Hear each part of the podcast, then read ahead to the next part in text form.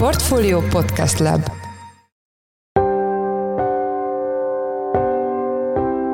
Mindenkit üdvözlünk, sziasztok! Ez a Checklist a Portfolio podcastje január tizenkettedikén pénteken. A műsor első részében az év talán egyik legjobban várt adatáról, a decemberi, illetve a teljes kétezer-huszonhármas inflációról lesz szó, amely egyébként meglepetést okozott. Volt néhány egyszeri hatás, ami, ami lefelé húzta az inflációt. Az egyik ilyen az a, az üzemanyagok árstopjának a kétezer-huszonkettő decemberi eltörlése volt, tehát ott ugye kétezer-huszonkettő decemberében emiatt az üzemanyagárakban volt egy jelentős megugrás, ami most kikerült a bázisból.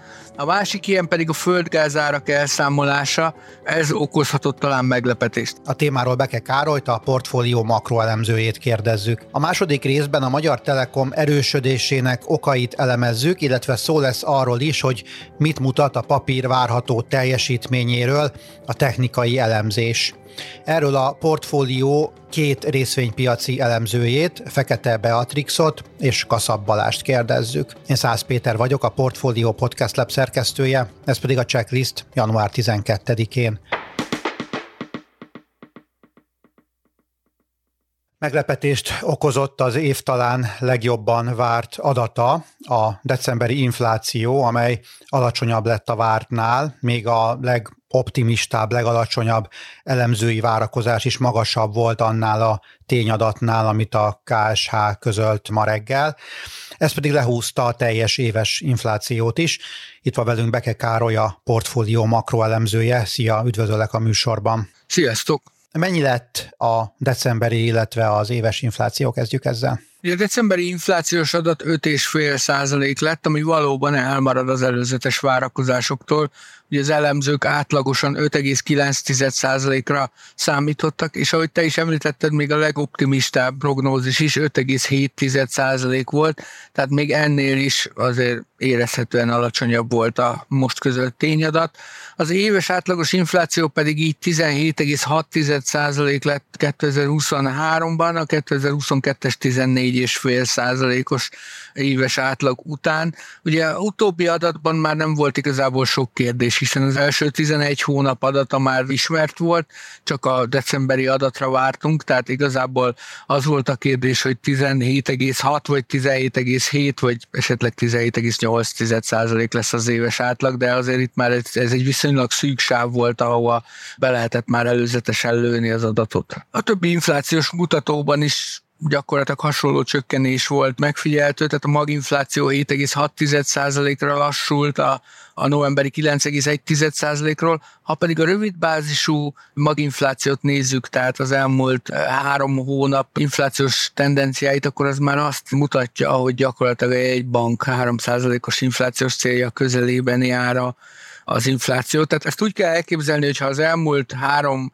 hónap tendenciáit kivetítenénk egy egész évre, és ugyanilyen inflációs dinamikát látnánk egy évig, akkor gyakorlatilag már három százalék közelében lenne az éves infláció, de ez is már hónapok óta megfigyelhető, tehát igazából ez a rövidbázisú inflációs nyomás, ez már hónapok óta nagyon alacsony. Mióta nem láttunk ilyen alacsony havi adatot, mint most az öt egész öt százalék? Ugye ennél alacsonyabb éves infláció kétezer-huszonegy nyarán, kétezer-huszonegy júniusában volt utoljára, tehát nagyjából két és fél éves mélypontra esett vissza most ezzel a magyar infláció. Mi lehetett az oka annak, hogy ez az adat ekkora meglepetést okozott, miért nem számítottak erre az elemzők, és ezzel kapcsolatos kérdésem még, hogy miért esett ilyen gyorsan az infláció kétezer-huszonhárom utolsó negyedévében? Ugye, ha először külön a decemberi adatra térünk ki, akkor az látszik, hogy azért volt néhány egyszeri hatás, ami, ami lefelé húzta az inflációt. Az egyik ilyen az a, az üzemanyagok árstopjának a kétezer-huszonkettő decemberi eltörlése volt, tehát ott ugye kétezer-huszonkettő decemberében emiatt az üzemanyagárakban volt egy jelentős megugrás, ami most kikerült a bázisból. A másik ilyen pedig a földgázárak elszámolása, ez okozhatott talán meglepetést. Tehát ugye az üzemanyagárak esetében számítani lehetett arra, hogy egy évvel korábbi jelentős áremelés az most ki fog kerülni a bázisból.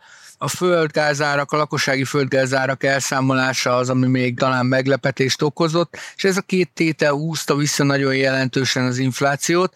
Emellett ugyanazt lehet elmondani, amit az elmúlt hónapokban folyamatosan hangoztattunk, hogy egyrészt a, a kétezer-huszonkettes jelentős élelmiszer és energiaársokkok kikerülése a bázisból, tehát ez a bázis hatásnak nevezett tényező az, ami lefelé húzta az inflációt, másrészt pedig a fogyasztás visszaesése, ami ugye a kiskereskedelmi adatokból már tükröződött kétezer-huszonháromban, ez egyrészt szűkítette a, a kereskedők és szolgáltatók áremelési lehetőségeit, másrészt pedig csökkentette a, a, az importált inflációt is, hiszen az import is visszaesett a fogyasztás csökkenésének köszönhetően. Hogyha egy kicsit belemegyünk az adatok részletesebb elemzésébe, van olyan tétel, van olyan csoport, amelynek az ára még tíz százalék felett növekszik éves bázison, ez az egyik kérdésem, illetve az élelmiszerek áremelkedése hogyan alakult? Két termékkört láttunk, ahol még tíz százalék felett volt az áremelkedés, az egyik az a szolgáltatások, a másik pedig a szeszes italok és dohányáruk termékköre. Ugye a szolgáltatások esetében már az elmúlt hónapokban is látható volt egy átlagosnál erőteljesebb áremelkedés. Ennek több oka van, itt egyrészt a béremelésekre lehet gondolni, tehát talán itt a legerősebb a, a, a bér részesedése a a fogyasztói árakban. A szeszes italok és dohányáruk esetében pedig jellemzően a jövedéki adóváltozások azok, amik mozgatják az árakat. Ugye az élelmiszerekre mindig kiemelt figyelem hárul, ez érdekli talán legjobban az embereket, és öt százalék alá esett vissza az élelmiszerek átlagos inflációja decemberben, négy egész nyolc százalék volt. Azt gondolom, hogy ez is talán meglepetést okozott, és ez is hozzájárulhatott ahhoz, hogy a vártnál alacsonyabb lett az adat, és ami talán még megdöbbentőbb az az, hogy novemberhez képest csökkentek nulla egész egy százalékkal az élelmiszer árak. Tehát itt most nem csak arról beszéltünk, hogy az infláció lassult, hanem egész egyszerűen a, a teljes élelmiszer termékkört nézve árcsökkenés volt tapasztalható egy hónap alatt. Még azt mondd el, kérlek, hogy ez az új, meglepőbb adat, ez lehet-e bármilyen hatással a magyar monetáris politikára? Hát erre biztosan majd csak január végén fogunk választ kapni, amikor a monetáris tanács idén először összeül, hogy döntsön a kamatkondíciókról. Én azt gondolom, és a piac is azt gondolja, hogy ezért lehet hatása. Tehát azt láttuk, hogy az adott megjelenését követően a forint, ha nem is jelentősen, de egy picit gyengült az euróval szemben. Tehát azt gondoljuk, hogy a vártnál alacsonyabb inflációs adat ismét felerősítheti azokat a várakozásokat, hogy egy bank akár gyorsít az eddigi hetvenöt bázispontos kamatcsökkentési tempón. Ugye már a múlt hónapban elismerte a jegybank alelnöke, hogy szóba került egy száz bázispontos kamatcsökkentés lehetősége is, aztán végül egyhangúan döntöttek a hetvenöt bázispontos lazítás mellett, de hát azért azzal, hogy a mostani adat lényegesen alacsonyabb lett a várakozásoknál, ismét előjöhetnek ezek az ötletek, hogy akár jelentősebb kamatcsökkentés jöjjön, ez pedig a forint szempontjából mindenképpen negatív, tehát meglátjuk, hogy a következő hetekben érkezik egy banki kommentár, nyilatkozat az inflációra, illetve hogy majd január harmincadikán a monetáris tanács hogy dönt. Az elmúlt percekben Beke Károllyal, a Portfolio makroelemzőjével beszélgettünk a friss inflációs adatról. Köszönjük szépen, hogy a rendelkezésünkre álltál. Köszönöm szépen. Nagyot nőtt a Magyar Telekom részvényárfolyama, közel a duplájára kétezer-huszonháromban.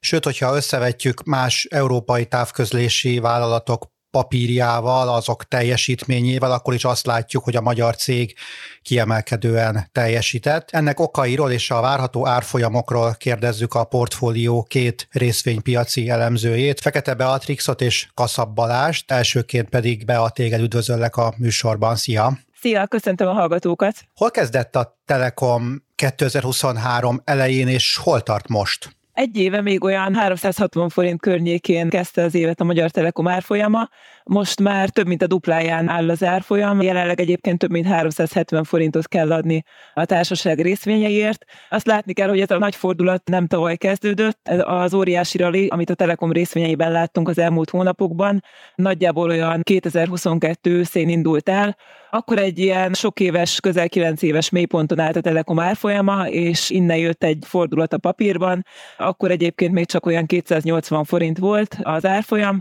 így ehhez képest az elmúlt másfél évben azért közel két és fél szereződött a papír, és egyébként a blue chipek közül tavaly a legjobb teljesítményt nyújtó részvény volt a Telekom, lekörözte mind az o té pé, mind a MOL, mind pedig a Richter papírjait, és a Bux indexben szereplő vállalatok közül is a harmadik legjobb teljesítményt tudta produkálni. Mi hajtotta ezt a árfolyam emelkedést? A cégnél több sztori volt, ami a befektetők érdeklődését fel tudta kelteni az elmúlt egy kötőjel másfél évben.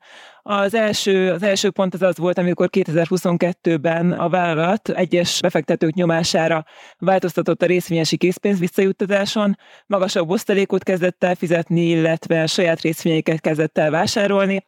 Ezzel pedig újraillett az osztaléksztori a Magyar Telekom részvényeinél, ami ugye azért fontos, mert ha a Telekom az alapvetően egy osztalékpapír, az osztalékért veszik a, a befektetők. Jelenleg egyébként nagyjából olyan öt százalék körüli a Telekom részvényeinek osztalékhoz, ami európai összevetésben is már megfelelőnek számít.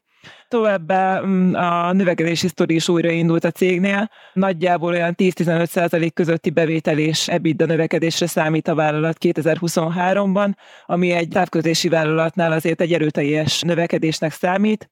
És hogy ezt mi támogatta, a társaság bevezette tavalyi év elején az infláció követő díjkorrekciót, ami azt jelenti, hogy az előző évi inflációval növeli minden egyes évben a szolgáltatásainak a díjait. Ezt egyébként nem csak ő lépte meg, hanem az összes hazai távközlési szolgáltatónál ezt láthattuk, és ez a Telekomnál egy erőteljes költségkontrollal párosult, és ennek köszönhetően ez a bevétel és profit növekedésben is meg tudott mutatkozni ez a, ez a lépés, vagy ez az újítás.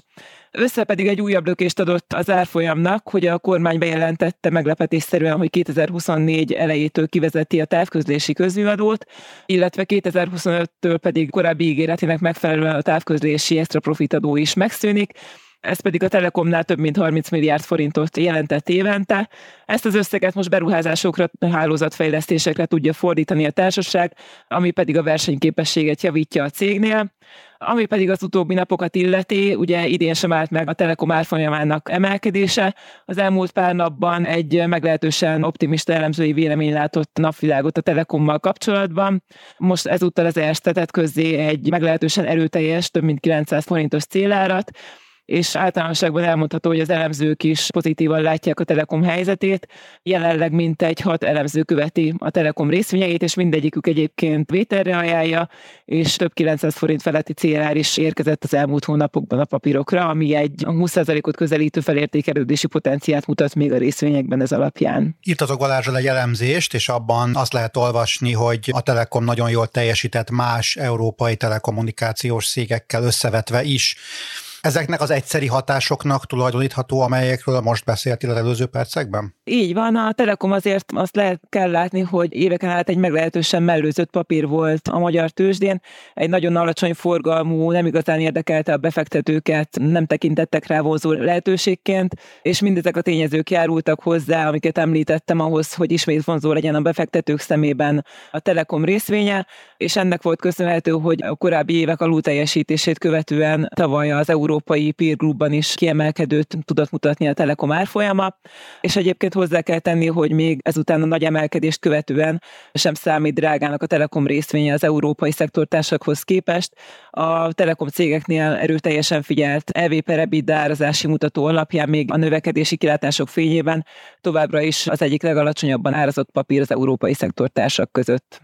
Köszönöm szépen, hogy ezt elmondtad, most majd Balázshoz fogok fordulni, hogy a kilátásokról beszéljünk. Szia Balázs, téged is üdvözöllek a műsorban. Szia, köszöntöm a hallgatókat. Tőled azt kérdezném, hogy a technikai elemzés alapján, amit készítettél, mit látsz, merre indulhat a Telekom árfolyama idén? Ugye a már említett céláremelés hatására még szerdán indult újabb rally a Magyar Telekomban, melynek következtében egészen kétezer-tíz májusa óta nem látott szintre emelkedtek a vállalat részvényei a hétvégére. Ami a továbbiakat illeti, nézzük először a támaszokat. Az elemzésünkben úgy látjuk, hogy jelenleg rövid távon, amennyiben kisebb korrekció indulna a részvényben, úgy elsőként a hétszáz forintos szintre érdemes figyelnünk. Ez a szint legutóbb kétezer-nyolc és kétezer-tíz között volt meghatározó a Magyar Telekom grafikonján. Még ez alatt a hatszáznyolcvan forintos zóna lett a következő támasz, a mostani újabb több mint hat százalékos emelkedés előtt rövid ideig itt konszolidált az árfolyam. Felfelé azonban jócskán lehet még tér az emelkedés előtt, elsőként a nyolcszázhúsz, majd a nyolcszázhetven forintos szintekre érdemes figyelnünk. Előbbi esetében kétezer-tíz januárjában, még utóbbi magasságában kétezer-nyolcban és kétezer-kilencben járt legutóbb az árfolyam, még egy teljesen más működési környezetben.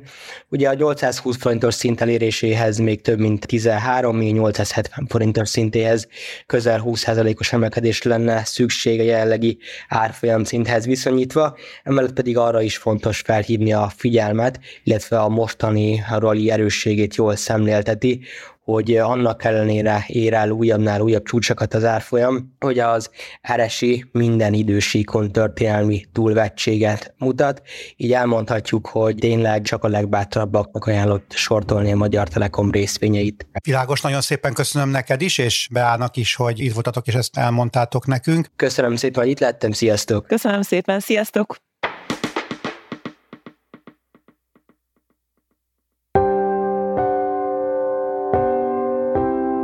Ez volt már a Checklist, a Portfolio munkanapokon megjelenő podcastje. Ha tetszett a műsor, és még nem tetted volna, akkor iratkozz fel a Checklist podcast csatornájára valamelyik nagyobb platformon, például a Spotify-on, Apple vagy Google Podcasten. Ha segítenél abban, hogy minél több hallgatóhoz eljussunk, akkor értékelj minket azon a platformon, ahol ezt a mai adást is meghallgattad. A műsor elkészítésében részt vett Bánhidi Bálint, a szerkesztőjén voltam Szász Péter. Új műsorral szombaton jelentkezünk, addig is minden jót, sziasztok!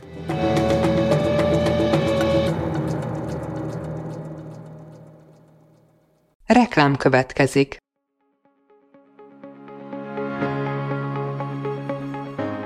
Raúl Müller Lajos vagyok, az Agrárszektor főszerkesztője. Májusban két tematikus konferenciát is rendezünk Kecskeméten az Agrofood szektor szereplőinek. A május huszonkettedikén tartandó Portfolio Agrofood kétezer-huszonnégy konferencia az élelmiszeripari vállalkozások, beszállítóik, a szolgáltató cégek és a kereskedők számára nyújt egyedi betekintést az aktuális trendekbe. A május huszonharmadikán megrendezendő Agrofuture konferencia pedig egyedülálló módon tematikus formában foglalja össze a hazai agrárgazdaság fenntarthatósági követelményeit és innovációs lehetőségeit.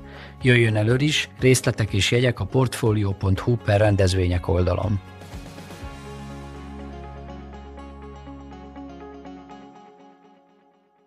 Reklámot hallottak.